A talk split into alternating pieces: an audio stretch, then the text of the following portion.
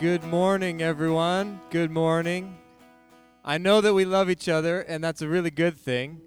But there comes a time when we just have to come together and start. So, uh, for some of you, I might be a new face, and I see some new faces. And so, uh, we wish you a good morning. My name is Daniel, and I'm here this morning with my wife, Georgie, who will be here later, uh, and our son, Elijah. We're, we're living and serving in Romania. And uh, so we'll be sharing a little bit about that later. But before we do anything, uh, I just want to go ahead and get started and celebrate the grace of Jesus, that he would come uh, to give up his attributes as God, to, to humble himself, to be made a servant, to come and take our place, which we did not deserve. And so it's amazing grace. And so let's stand together and just celebrate the amazing grace of Jesus who came to take our place.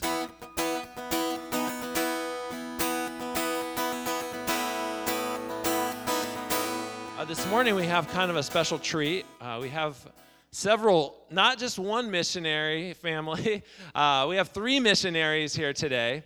Um, so Dan has introduced himself, and you guys are all familiar with Dan and Georgiana. Georgiana will be in here in just a little bit. Um, they are missionaries to Romania that we have a, a long relationship with. But we're going to introduce you to someone new this morning. Heidi, would you go ahead and come on up? This is Heidi Koppen. Hello. Your mic should be on. Uh, she is a missionary to Ireland and uh, trying to get to know a few more people in the in the Iowa area. Uh, and so I just wanted to have her come up and just get a chance to introduce her and give her a chance to tell her about herself. So maybe you could just uh, briefly introduce yourself and where you're from and. Yeah, I'm from central Iowa, so um, Webster City, if anyone knows that, but kind of out in the country in the middle of nowhere.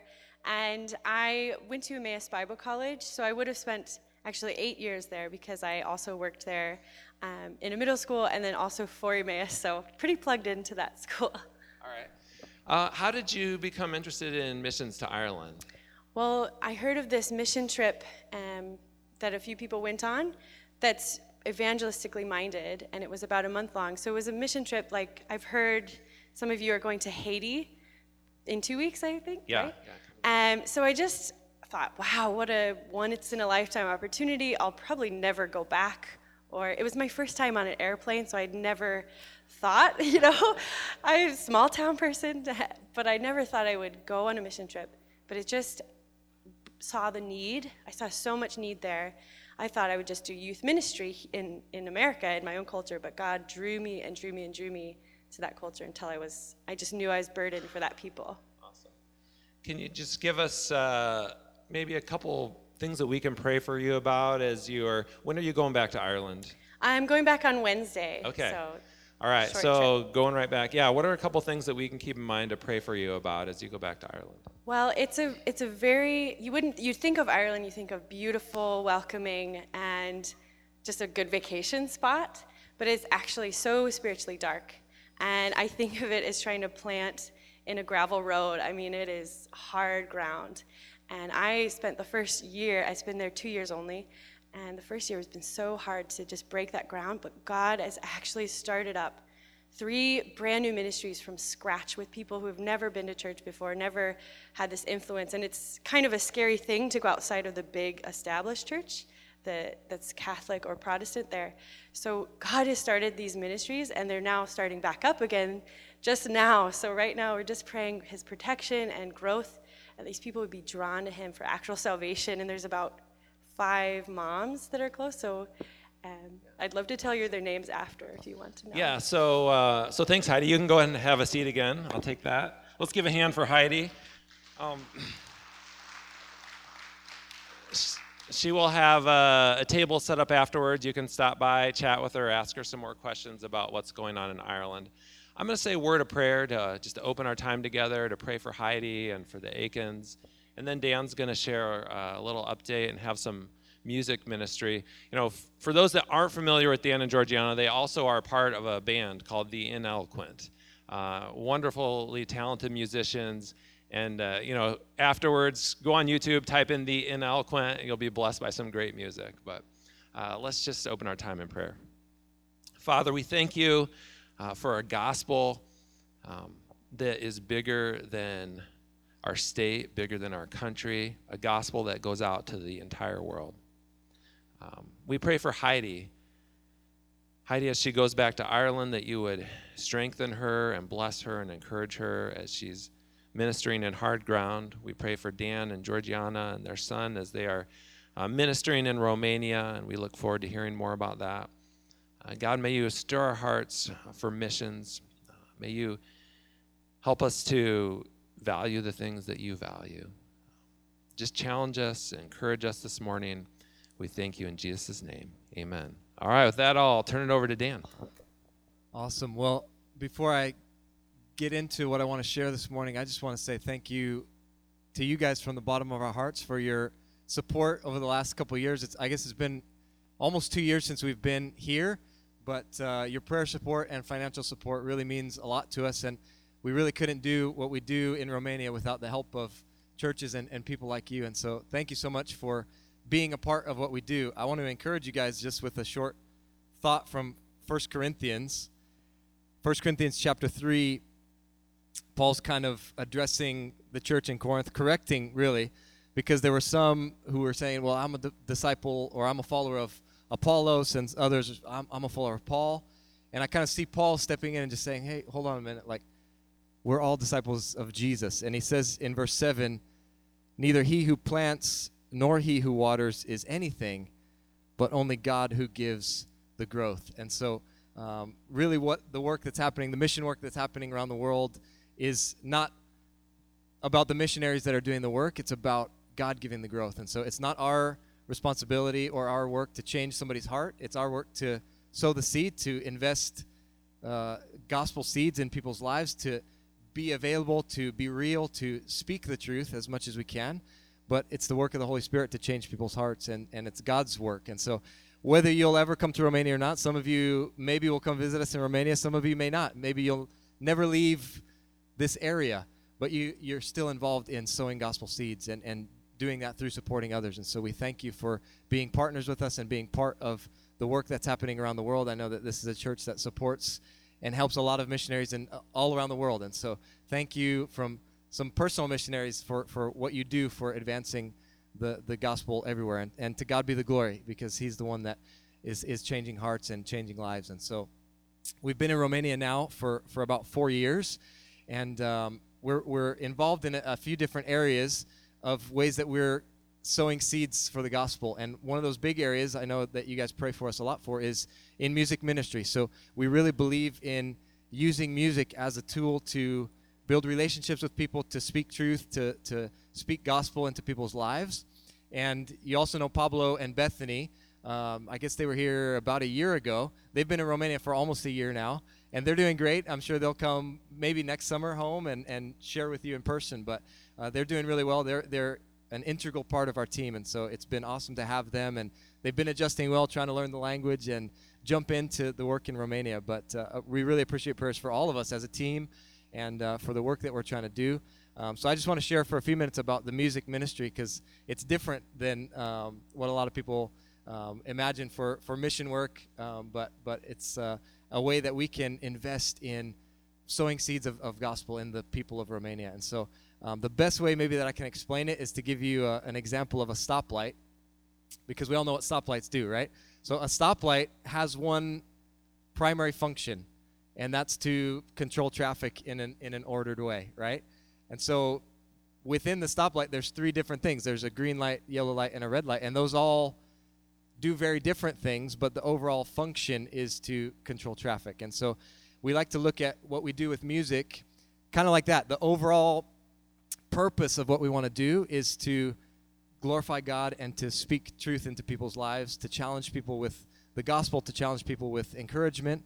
Um, and, and so that's the overall purpose, but we have some different areas of outreach. So we, we talk about having green events, which would be kind of like this, like a church service or leading corporate worship, engaging people in glorifying Jesus together. So usually at the green type events, we have mostly people who are followers of Jesus. And so we come and we rejoice and exalt him together. Uh, a yellow event would be more like what we've done with our concerts. And I don't know through the years if some of you have seen what we do through that, but it would be kind of a mixed event. Some people who are followers of Jesus, some people who are not. Maybe they wouldn't want to come to a traditional church service, but they would come to a concert. And so they come, and it's a mixed group, and we share messages of encouragement for those who follow Jesus, and we share challenge and, and gospel truth for those who don't yet follow Jesus. And so it's kind of a mixed thing. And then we also want to be involved in what we call red events, which is to get outside of the church, uh, to go to places where there's very few followers of Jesus and, and share truth and music there. And so we go into cafes, restaurants, sometimes even bars or street corners, and we want to just share music and build relationships. And what's cool in Romania, we started doing this last year, is that we've seen uh, the most fruit probably from those red events where we go out into the uh, community and we share music, and then people come up to us and they say, Hey, we love your music. Where are you playing? What bar are you playing at next? And we say, no, actually, we're playing at a church tomorrow morning. If you want to come, and we've had people come to church. We've had people start Bible studies with us just from meeting us in the cafes. So um, it's exciting to be able to get out and share that way. Um, you can also be praying for us um, in Romania. We've seen that kind of relational, personal evangelism is really what works best because it's it's a very religious culture.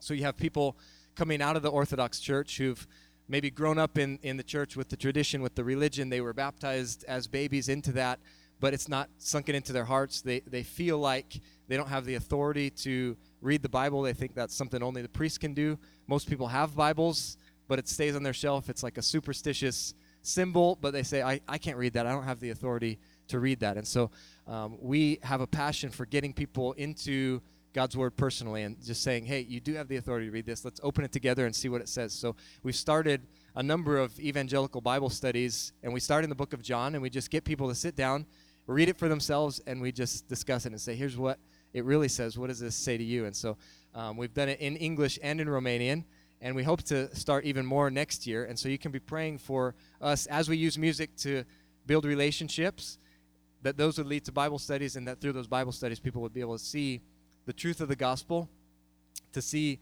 the truth of uh, trusting in Jesus, not in the church or in the priest or in the religious system, but trusting in Jesus and in Him alone for salvation. And so next year, we even have an opportunity. Uh, we met a guy from Greece. He came to start a business, and God put us in his life. And he speaks only Greek and Romanian, and I speak only English and Romanian. And so he has expressed interest in starting a Bible study with me. And so I'll need your extra prayers because he'll be reading a Greek Bible translated into Romanian, and I'll be reading an English Bible translated into Romanian, and we'll be discussing having a Bible study in Romanian when it's neither of our first language. So uh, we'll need the, God's help for that for sure. But we really appreciate your prayers for uh, the relationships that we're building and the music that we're doing. And um, uh, the, the elders asked us just to share a couple of our kind of ministry style songs to give you a feel for what we do and what we sing. And so I just want to sing a couple songs for you. I'm kind of half of a group here because Pablo and Bethany are still in Romania, and Georgie is, is with our child Elijah. So she's going to come up and sing a little bit later for you guys, and I'm going to sing. So I feel weird singing by myself. I don't like it. If you want to hear us sing together, uh, it's much better. I promise you that. But uh, um, you can go on YouTube and, and find that a little bit later. But um, I want to sing a couple of identity songs. Uh, these are songs that God gave us while we've been living in Romania because it's a it's a culture that really struggles with identity. Romania is a nation that has been conquered and oppressed by almost every empire in that region. You can think of the Ottoman Empire, the Roman Empire, the Turkish Empire, the Austro-Hungarian Empire, and they've just been downtrodden. And then communism came uh, last century and just devastated everything. And so you see people, and they lack identity. They don't know who we, who who they are. And so I want to sing a couple of identity songs because I think that's such an important theme of the New Testament is the identity that we can have when we surrender our lives to Jesus. That He comes and He changes us and He makes us new. And so I want to sing a song. We do a lot of work in orphanages and, and with orphans, even in a church that we're involved in now uh, there's a lot of people who, who were orphans who were have come out of um, being victims of uh, human trafficking and, and they've been uh, restored back into community and so we have a lot of those types of relationships and as we were in a church service one morning uh, i was singing and I, I saw a couple of guys in the back who had grown up as orphans without parents and now they've come to church and they've given their lives to jesus and i saw them raising their hands and, and worshiping Jesus, and I was just struck with this beautiful picture, and this phrase came to my mind You are not an orphan anymore. because they may not have physical parents on earth. They may never have that, but they're in the family of God now and they've given their hearts to Jesus. And so God is their father. And so they're not an orphan anymore. And I love that idea that when we surrender to Jesus, He comes and He changes our identity. And so this is a song that we wrote for those people that are in our lives and, and the orphans and the, the victims that we work with. Um, but I think it kind of speaks to all of us because we were all lost before Jesus and He came and He made us new creations. And so um, I hope this song encourages each and every one of us, no matter what our family life was like or what we've gone through in life, that uh, when, when God comes into our lives, that He becomes our Father and He changes us and welcomes us into His family. So this song is called You Are Not an Orphan Anymore.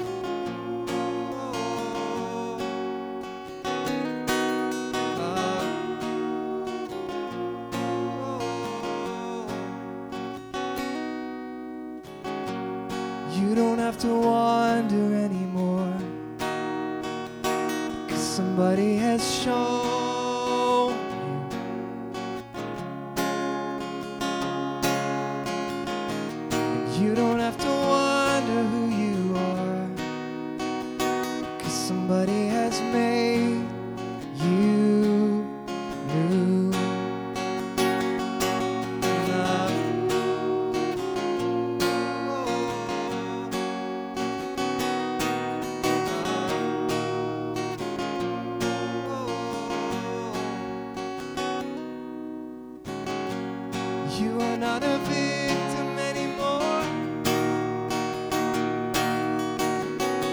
Someone is restored.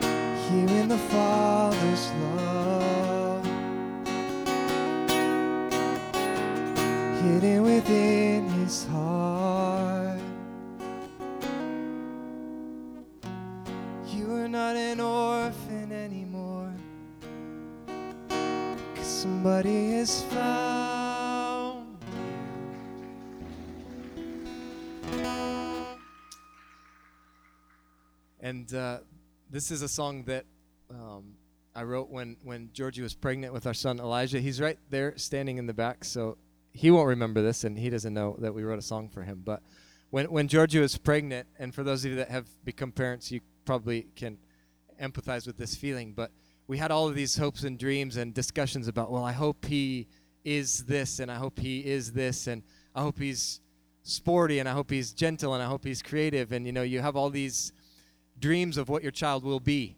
And in the midst of those discussions, I was I was struck with the importance of really it doesn't matter what he will be except for one thing. And so so I wanted to write a song about what we hope that he feels from us and, and what he hopes that uh, what we hope that he will be the only thing that, that matters that He'll be. And um, it also speaks to kind of what our Father, our good Father, is to us and how He parents us. And so uh, this is a song uh, called You Will Be.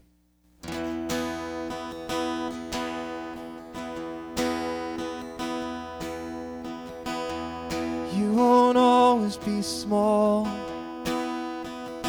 You'll grow up big, maybe you'll grow up tall. But no matter what you grow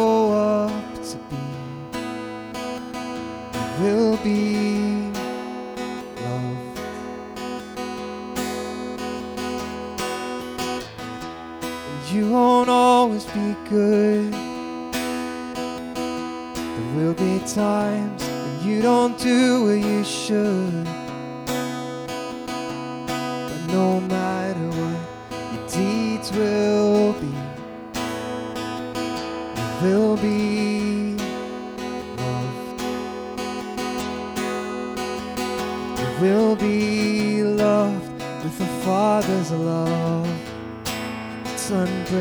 unbreakable. It's not based on what you do. You will be loved with the Father's love. It's unshakable. No matter what you'll be, you will be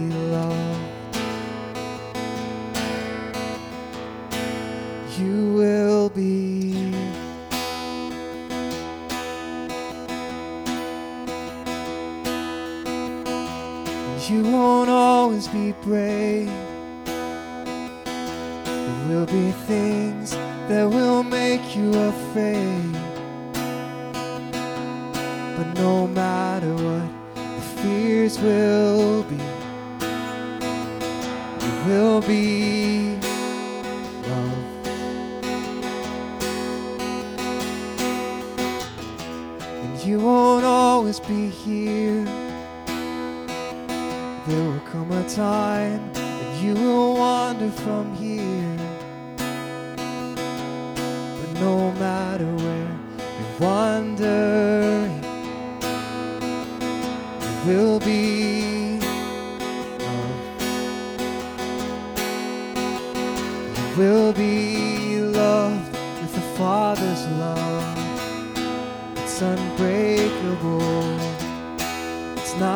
Based on what you do. You will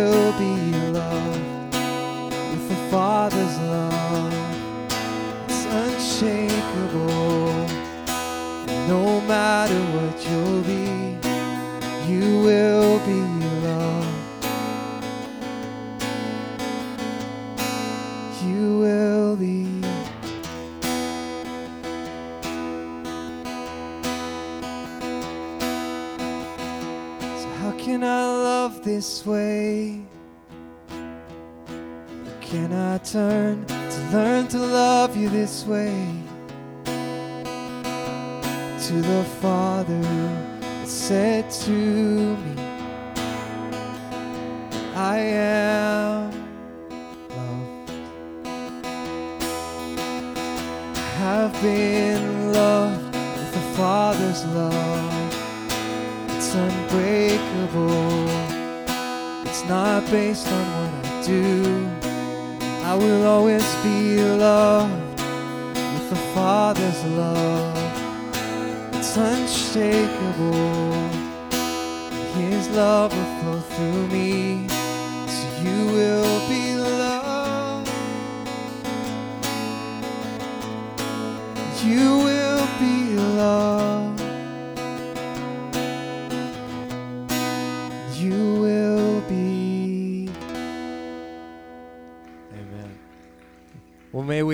be encouraged with the way that our Heavenly Father wants to love us. And, and for those that maybe are here this morning visiting and you're not sure about Jesus or, or the church or, or anything, just know that uh, God loves you incredibly and deeply, and that uh, it's not based on anything you can do, it's not based on your works, but only on what Jesus has done for us. And He loved you enough that, as we sang at the start, that He sent Jesus to, to take our place. And so we hope that you guys are all encouraged. Again, thank you for your prayers for us.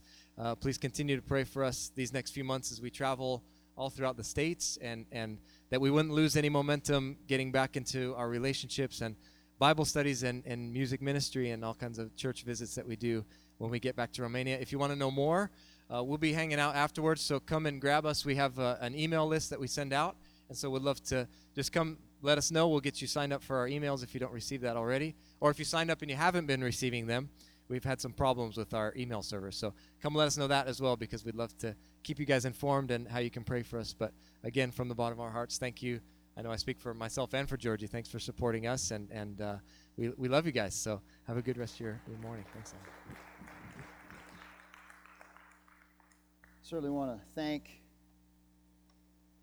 Dan and is it Georgie and Heidi for uh, the work that they do, and can't encourage you enough to stop by and talk to them after the service and see what all God is doing in and through them. I'm excited to, to get to know them.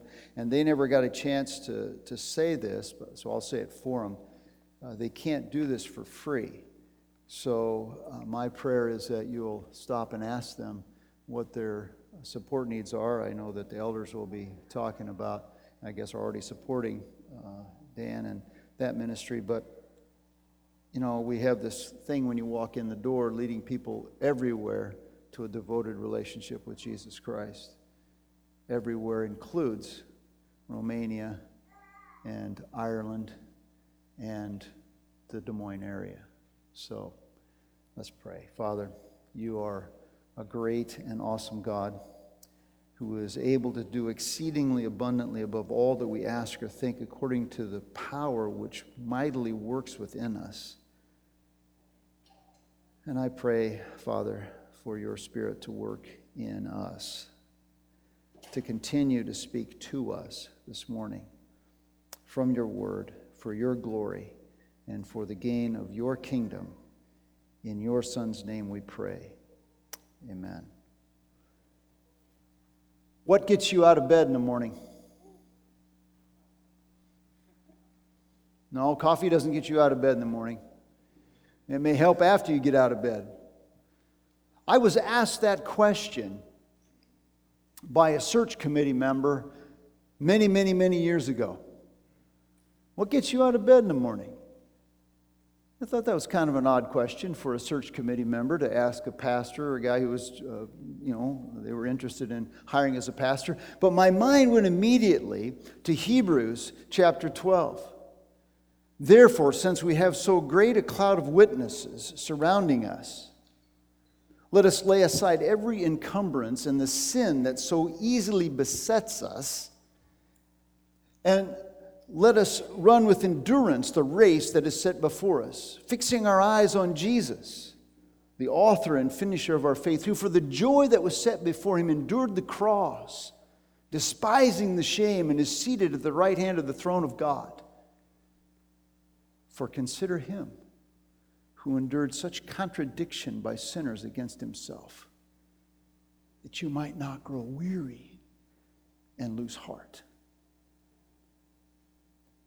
One of the things that gets me out of bed in the morning is a contemplation of what Christ has done for me and what he continues to do in my life. What he gave up helps me to get up. Okay? What he gave up helps me to get up in the morning. In the past several weeks, we've been talking about what does it mean to lead every uh, people everywhere to a devoted relationship to jesus christ? Where from here? Where are we going as a church? What does it mean to lead people everywhere to a re- devoted relationship with jesus christ? It means to, to speak up. It means to grow up. It means to build up. It means to be powered up uh, the power of the spirit. But we never stop to ask the question why would we even get up? I mean why would we even get up to do that stuff? And this morning i just want to take a few moments to, to talk about why it is we would share the glorious gospel of Jesus Christ with people. Why would we even spend the time to lead and serve and give and go?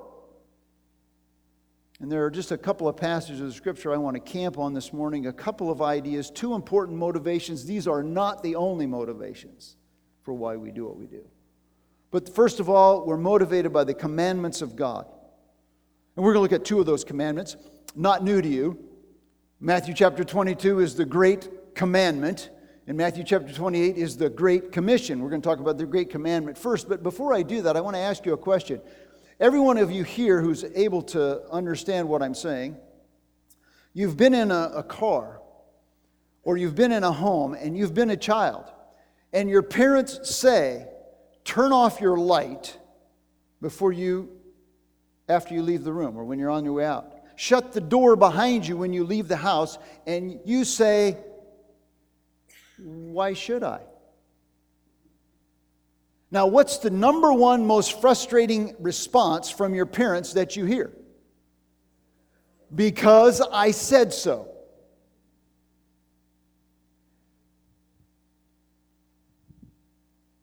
This morning, the first motivation for getting up is because our Heavenly Father said so. Now, to keep this from becoming a tirade on legalism, to keep it from becoming what Dan Doriani calls Nike Christianity, just do it, we have to understand a little bit about who it is that's telling us what to do. Uh, Galatians chapter 3, uh, verse 11, uh, I think there we have, uh, it says that we should be motivated by the, the, we do this because of Christ's love. I'm going to look at it here. Galatians, Ephesians. Galatians chapter 3, verse 11 says this Now, that no one is justified by the law before God is evident, for the righteous man shall live by faith. We're not justified by the law. It's not just do it, okay? We have to understand that, uh, that godly living amounts to more than just picking ourselves up by the bootstraps and getting on with life. That's how people get turned off to Christianity because, oh, you're just a bunch of rule keepers. The flip side of that is, yes, we have rules that we to keep. The rules don't bring us to faith in Christ, but if we're in Christ, we will keep the rules. Okay? I think the main thing we need to understand or we be careful not to misunderstand is that what we do for God is because of what God has done for us in Christ. So it's not just do it. I mean, if you just get piled on the rules, some of you are just, some of you are bullheaded enough that if you get more rules, you just say, I'm going to prove to them I'm going to do it. And others of you just say, I don't care. I can't do it, so I'm just going to give up. It's not worth trying. Well, neither are right. God says we should do it, but He doesn't leave us there. We can't just, discouragement is not an excuse for failing to do what God calls us to do. I knew a, a Christian sister in Christ several years ago, and she was depressed. She was just like, man, I am just. She didn't want to get out of bed in the morning. She just wanted to curl up in a ball and shut the window shades and just kind of lay there and kind of uh, hibernate. But she knew that's not what God wanted. And so she chose to get up out of bed and to find ways to serve other people. And you know what happened? Her obedience taught her to trust God and not her own self and her own feelings. She got up because God the Father says, Get up and go. And she served and gave and loved, and God met her in her need. And God encouraged her and strengthened her and supported her. And she learned what it was to trust God. She learned what it was to have faith. She learned what it was to uh, see God's provision in her life. There are a couple of examples of rules that God wants us to keep. First is the Great Commandment. Jesus was asked in this passage in Matthew 22, there's a, all the big, big shots in religion, you know, they were getting together and they were going to have this little powwow. They're going to try to trap Jesus. And so they ask him the one theological question that all of the theologians of the day were debating. They wanted to distill the law, all of the Old Testament law, into one statement. How can you summarize the entire law? And Jesus says, Well, it's pretty simple. There's two little phrases you love the Lord your God with all your heart, soul, and mind, and love your neighbor as yourself. So the first four, you go to Exodus chapter 20, the first four of the Ten Commandments is summarized by love the Lord your God with all your heart. The last six are summarized by love your neighbor as yourself. He distilled it all down into this simple statement. But what does that mean for you and me? Well, loving God with all of who we are means that our best thoughts, our deepest thoughts, our best time, our best energy is focused on God. We love Him as the top priority. Now, that doesn't mean that you, we just sit around and hum uh, in, a, in a cave somewhere. No, we get out into life and we do life, but it is God who is, His Spirit is working in and through us as we live our lives, and He is our priority. Nobody can do this for me. Nobody can do this for you. We can't love God with all our heart for someone else. We must, first of all, know God before we can love God with all of our heart. We must understand that it is His Son who died on the cross, and His death paid the debt I owe, and that I turn from my sin and I trust in Christ as my Lord and Savior, and His resurrection is the power that I have over sin and death. Then I have a relationship with God, and then I can love Him, and then we must seek to love Him intentionally must be the desire of my heart. I pursue it, sometimes in obedience. You know, I don't always get up every morning and feel like I want to read my Bible. But you know what? If I keep at it, God is faithful to meet me in doing it.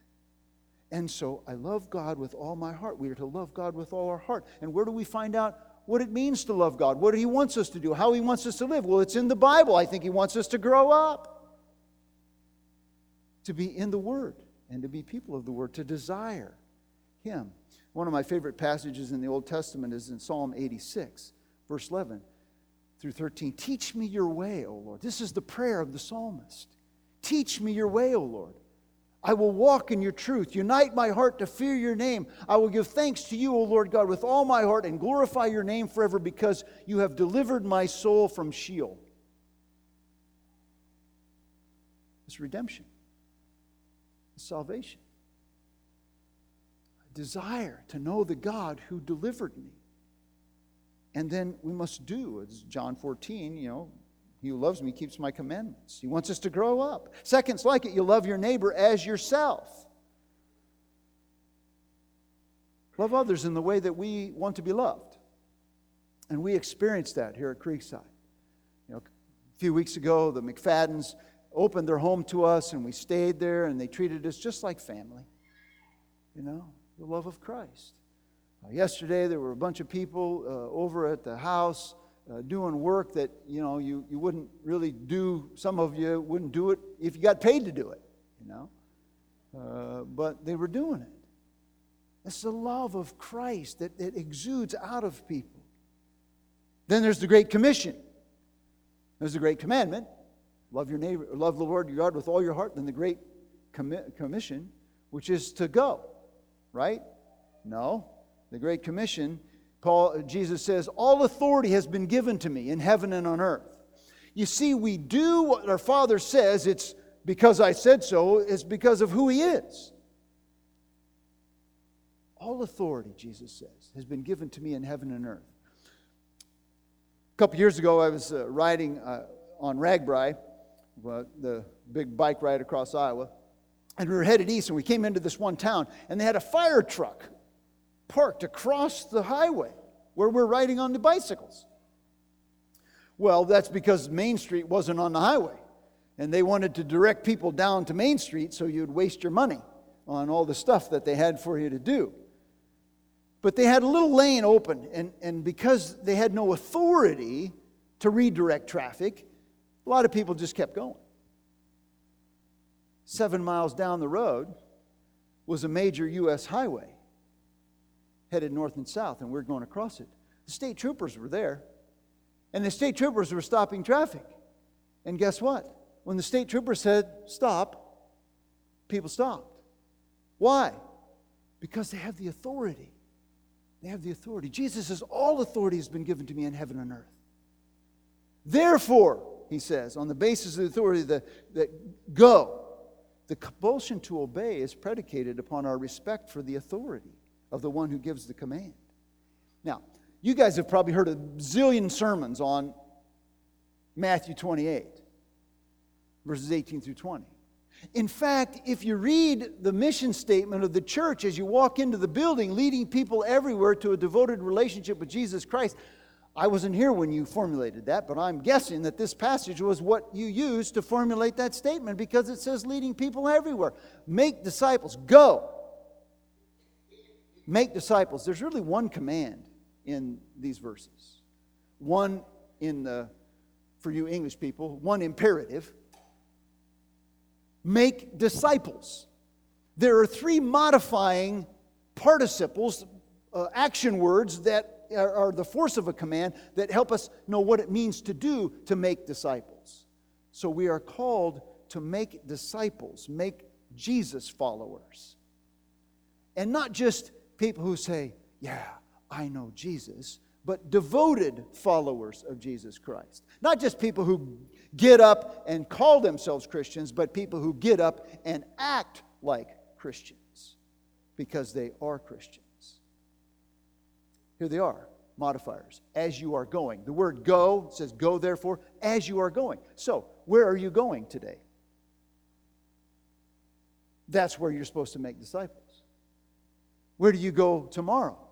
That's where to make disciples. We go in our family, we go in our workplace, we go in our interactions with the people in our neighborhood, wherever we're going.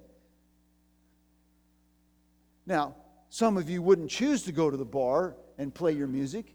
Uh, but, you know, our friends from Romania, that's where they go. Praise God. Because guess what? I think Jesus would go there. Because that's where the people who need Jesus are. Time out.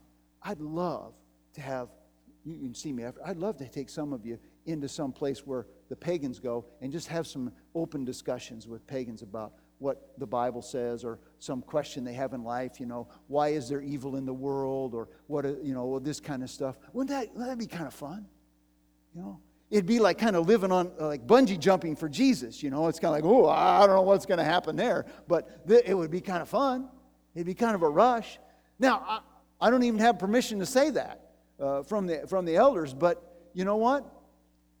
I think Jesus kind of hung around with the pagans. He says, Make disciples wherever you're going, baptizing them. Which, you know, is a baptize. What is that idea? Baptizing.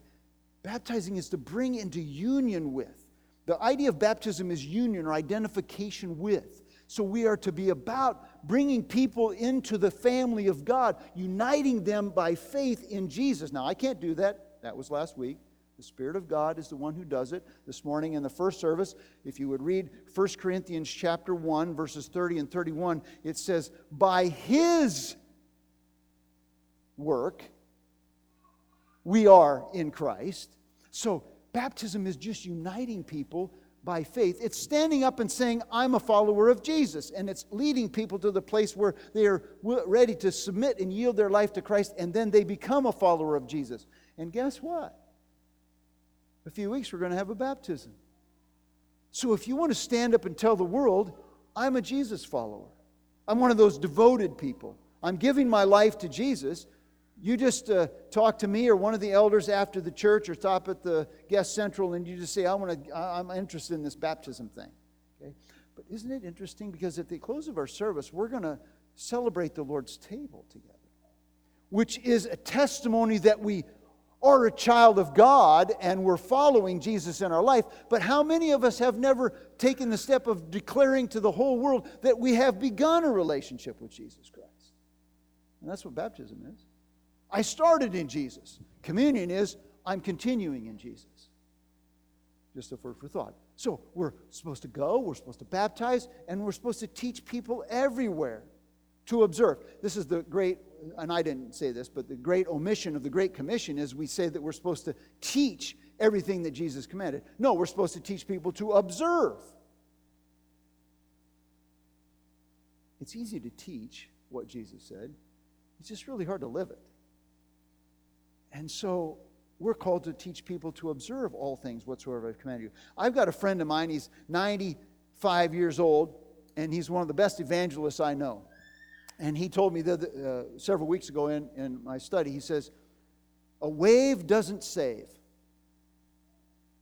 Now, what do you mean by that? Waving at people and smiling at people doesn't lead those people to Jesus. And remember, I said we lead people, we lead, uh, we lead people to Jesus, and the Spirit of God leads uh, people, or Jesus, no, we, lead, we give people Jesus, and the Spirit of God gives them faith to know Christ personally. Okay? Messed it up, but that's all right. You'll forgive me. Uh, it's not our work, it's our work to tell them. It's God's Spirit's work to convict them and bring them to Christ. You know? We bring Christ to people, the Spirit brings people to Christ. Okay? We bring Christ to people, the Spirit of God brings people to Christ. All right, so that's what we're supposed to do. How do we do that? Well, why would we do that? Because I said so, God says. Because I said so. This is command of God. Great Commission, Great Commandment, that's what God says to do. When you go to the state fair, if you drive down University Avenue and you go down over the state fair, there's a lot of little signs that say park here, park here, park here. Why do they want you to park here? Yeah, yeah, it's only $10 to park here, only $10 to park here. Now, what if you had a friend that lived in the neighborhood? Where would you park? You'd park at your friend's house and you tell your friend, you can't charge me parking here, 10 bucks. You know, charge the next guy, but I'm parking. Why? Because you have a connection. It is our connection with the God of the universe and the Lord Jesus Christ who gives us the motivation for obedience. It's reverence and respect because of a relationship that we obey Him. Then there we're motivated by the compassion of Christ. If you have your Bibles, you turn to 2 Corinthians chapter uh, 5. 2 Corinthians chapter 5. Paul, in this discussion in chapter 5 of 2 Corinthians, is laying out for the church his motivation for why he's serving. And he comes to the final motivation for serving in verses 14 and 15, which I think it's kind of building to a climax. It may not be, but it seems like it. And it's his declaration of what he's doing. It. He says in verse 14, For the love of Christ controls us. Now, notice he didn't say, Our love for Christ controls us. He says, The love of Christ controls us. It's Christ's love for us controls us. The word control is an interesting word because it carries with it the idea of constraint or compulsion that directs our activity. It's like I am fixed, I'm doing this, I'm amped up for this. But it also carries the idea of restraint. So that I'm not just doing everything. I'm amped for one deal and that it's restraining me to do that one thing.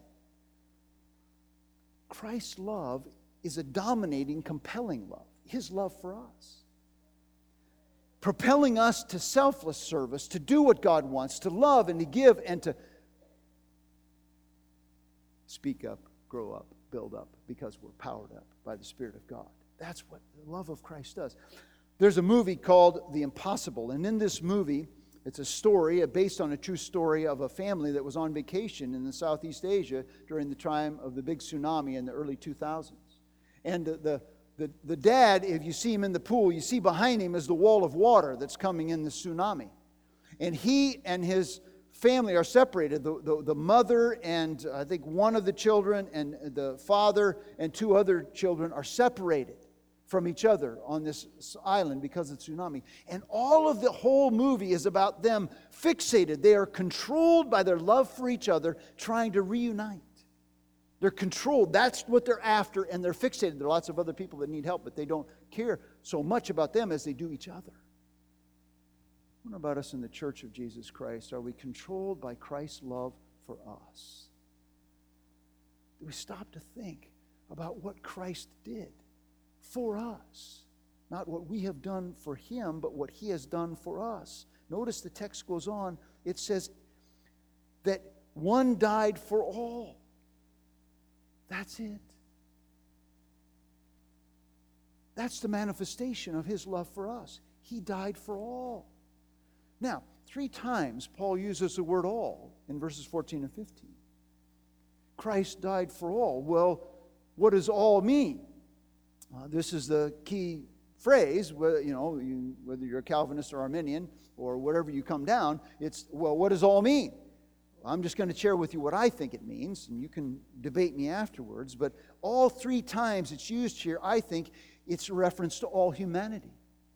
I think that Christ died for all humanity. I had a prophet in seminary once, and he put it this way all means all, and that's all all means. Okay? He died for all humanity. Yet that becomes problematic because I don't think the verse is teaching universalism. I don't think it means that everybody is saved just because Christ died.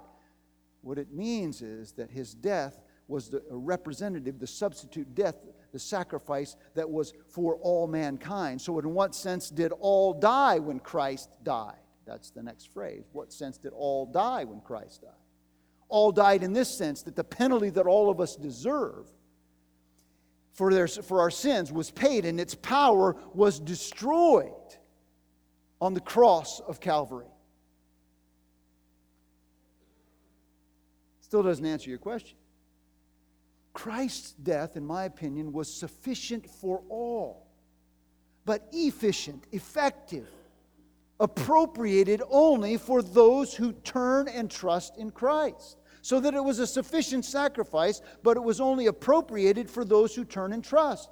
We had uh, our son got married several years ago, okay? We, we had to pay for the rehearsal dinner, right? So the wedding party was all invited to the rehearsal dinner, but not everybody showed up. So who benefited from the rehearsal dinner?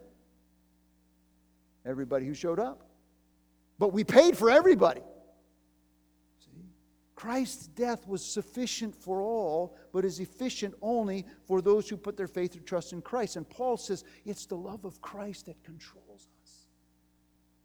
When we think that, that how desperately wicked we are and destitute apart from his sacrifice, and then we understand what he gave up, then we get a grip and we are turned from our sin.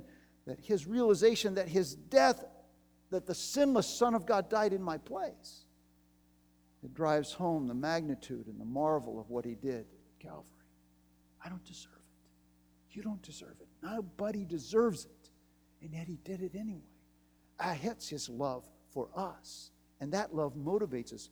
Paul says, I'm the worst of sinners in, in 1 Timothy chapter 1, 15. There's nobody worse than me, Paul says. Well, I think every one of us could see that too. I wonder this morning, is a trustworthy statement deserving of full acceptance that Christ Jesus came into the world to save sinners. And Paul says, I'm the worst one. You know, I'm the worst one. Now, all of you think whoever's cell phone going off is the worst one, right? No, no, it doesn't matter. See, we all sin and fall short of God's glory.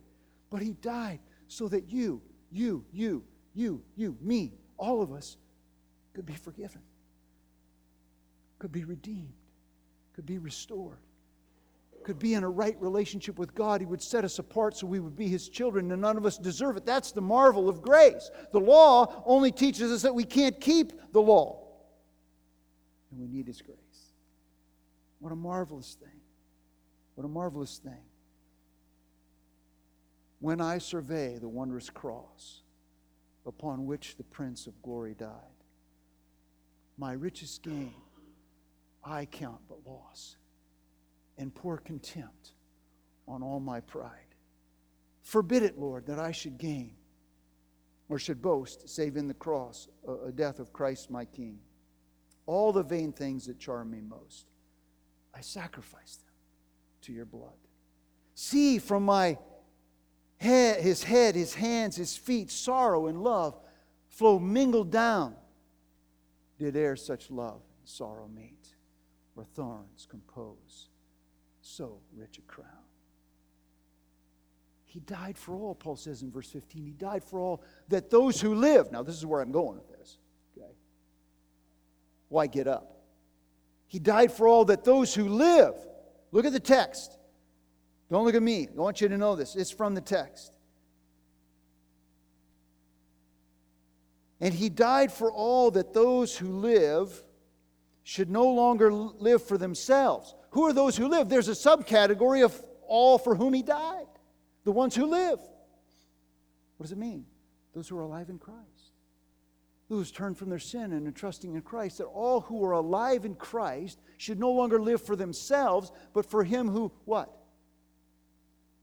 Died and rose again on their behalf. You see the compulsion, the motivation, the love of Christ controls me, he says. Because I consider how unworthy I am and how undeserving I am and what Christ did on my behalf, and I am compelled to live for the one who gave me life. Folks, every breath I take, every breath you take is a gift from God to be used for His glory. And you don't have to be in full time vocational ministry, but let me tell you what, if you're here and you know Jesus, you are in ministry. You may not get your paycheck from ministry, but you are in ministry nonetheless. And we live for him who died. Now, interestingly enough, he introduces the intended result. That's the language. In order that is the intended result, not the guaranteed consequence. It's what he intends. But whether it happens has a lot to do with whether we're submissive to it. Only when his death is personally appropriated by our turning from sin and trusting in his death as the payment we deserve and the resurrection as proof of his power will we live eternally. You know the verse, John 3:16, for God so loved the world that he gave his only begotten son that whoever believes in him, not whoever keeps the law, whoever believes in him would not perish but have, have everlasting life. Jesus says, I am the resurrection and the life. He who believes in will live, even if he dies, and whoever lives and believes in me will never die. That's what God has offered to us in Christ. Yes. So, have you personally turned from your sin and trusted in Jesus and his death alone as the payment for your sins? That you would know that you're alive. You're one of these for whom Christ died, and you say that I should no longer live for, my, for, for myself, but for him who died and rose again on my behalf. If you are, praise God. And if you aren't, then I challenge you and ask you to turn from your sin. Just tell him, Lord, I'm a messed up guy, messed up gal. I'm walking my own path and I know I'm headed in the wrong direction. I want to confess my sin and turn from my sin and trust in Jesus and his death and invite him to be my Lord and to rule and run my life. Now, you don't have to use those words. God knows your heart. Uh, words aren't magic, it's your spirit that uh, works and gives you the direction, and he will come in and give you. We're the whole realm of nature mind. That were a present far too small. Love so amazing, so divine, demands my soul, my life, my all. That's what gets me out of bed in the morning. Because of what Christ has done for me. I have no other reason to live. I have a purpose to live that transcends me way beyond anything this world could ever offer. And that's the one thing that God gives you. Keep the gospel at the center because the gospel is the reason we live. And regular reminders of the gospel help us understand the depth of our depravity and the marvel of what Christ has done for us on the cross. And this morning, as we prepare uh, to celebrate the Lord's table, that's what we're going to do. We're going to remember what Christ has done for us. There's no better reminder of his sacrificial love and a reminder of our sin that separates us and what he's done for us is to take this bread as a symbol of his death, body broken, and the blood represented by the cup. That would give us understanding that he did this so that those who turn from our sin and trust in him, we have this life. And as we remember his death and his resurrection, what I'd invite you to do is, as the, the we have some songs that are being a song that's being sung, is just to take some time to reflect on our own corruption. I don't know if we do that enough. You know, it's like, okay, what is the, the sin that separates me from God? And just confess it and get it right with the Lord. And then come. If you're here this morning and you're trusting in Jesus as your Lord and Savior, you are welcome to take the elements of communion. As our brother or sister in Christ, we rejoice in your place in king, the kingdom and want you to join us and just ask that you take a time to reflect and get your heart right with God before you do. You come, you take the bread, you take it and take the cup right here, and then go back to your seats to celebrate what Christ has done for you and to contemplate the motivation, the compelling motivation for Jesus. Let's pray. Father, I just ask that as we take these elements, that your spirit would work in us. I just pray that if there's anyone here who doesn't know Jesus, that they do business with you and get their heart right with you and turn from their sin and trust you. And those of us who know you, Lord, may we reflect and ponder our depravity and your forgiveness and your grand sacrifice as we come and take these elements. May it be a time of sober reflection. And then as we leave the tables, may it be a time of great celebration and compelling conviction to go and serve the King of Kings and the Lord of Lords.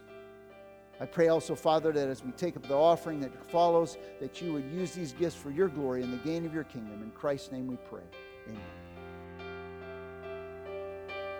My hope is built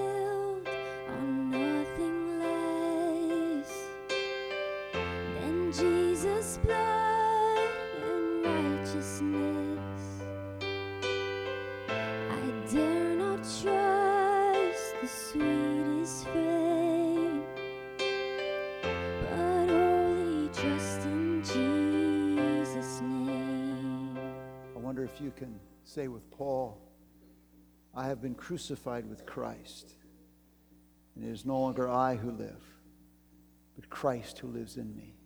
And the life that I now live in the flesh, I live by faith in the Son of God who loved me and gave himself for me. When my great aunt died a few years ago, my folks were in Arizona. And I loved my great aunt, but it was basically the wish of my father and my mother uh, that I would attend the funeral. And so, in large part because of my father's love for me and my respect for my father and my mother, that I went to my aunt's funeral. How much more does our Heavenly Father love us? How much more should we respect His wishes and obey His commands and understand that He sent His only Son to sacrifice His life so that those who live should live no longer for themselves, but Him who died and rose again on their behalf?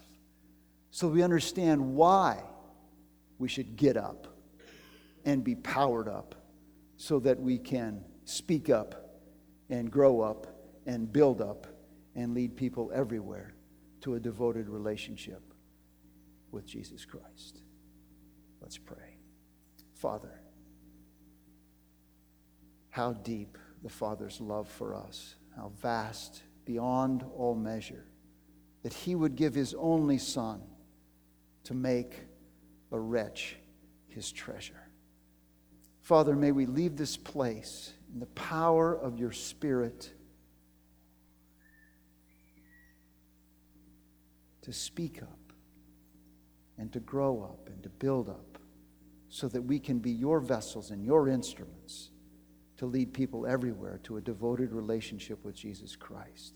And if there's anyone here who is in doubt about that, I pray that they would speak to me, that they would cry out to you, and they would gain your wisdom and your Spirit's guidance in turning them from their sin to trust you. We pray in Jesus' precious name. Amen. Amen. The Lord bless you. You are dismissed. Please don't miss the opportunity to meet Heidi and uh, Dan and Georgie. Please, they'll be out there in the entryway. God bless you. Thanks for joining us this morning.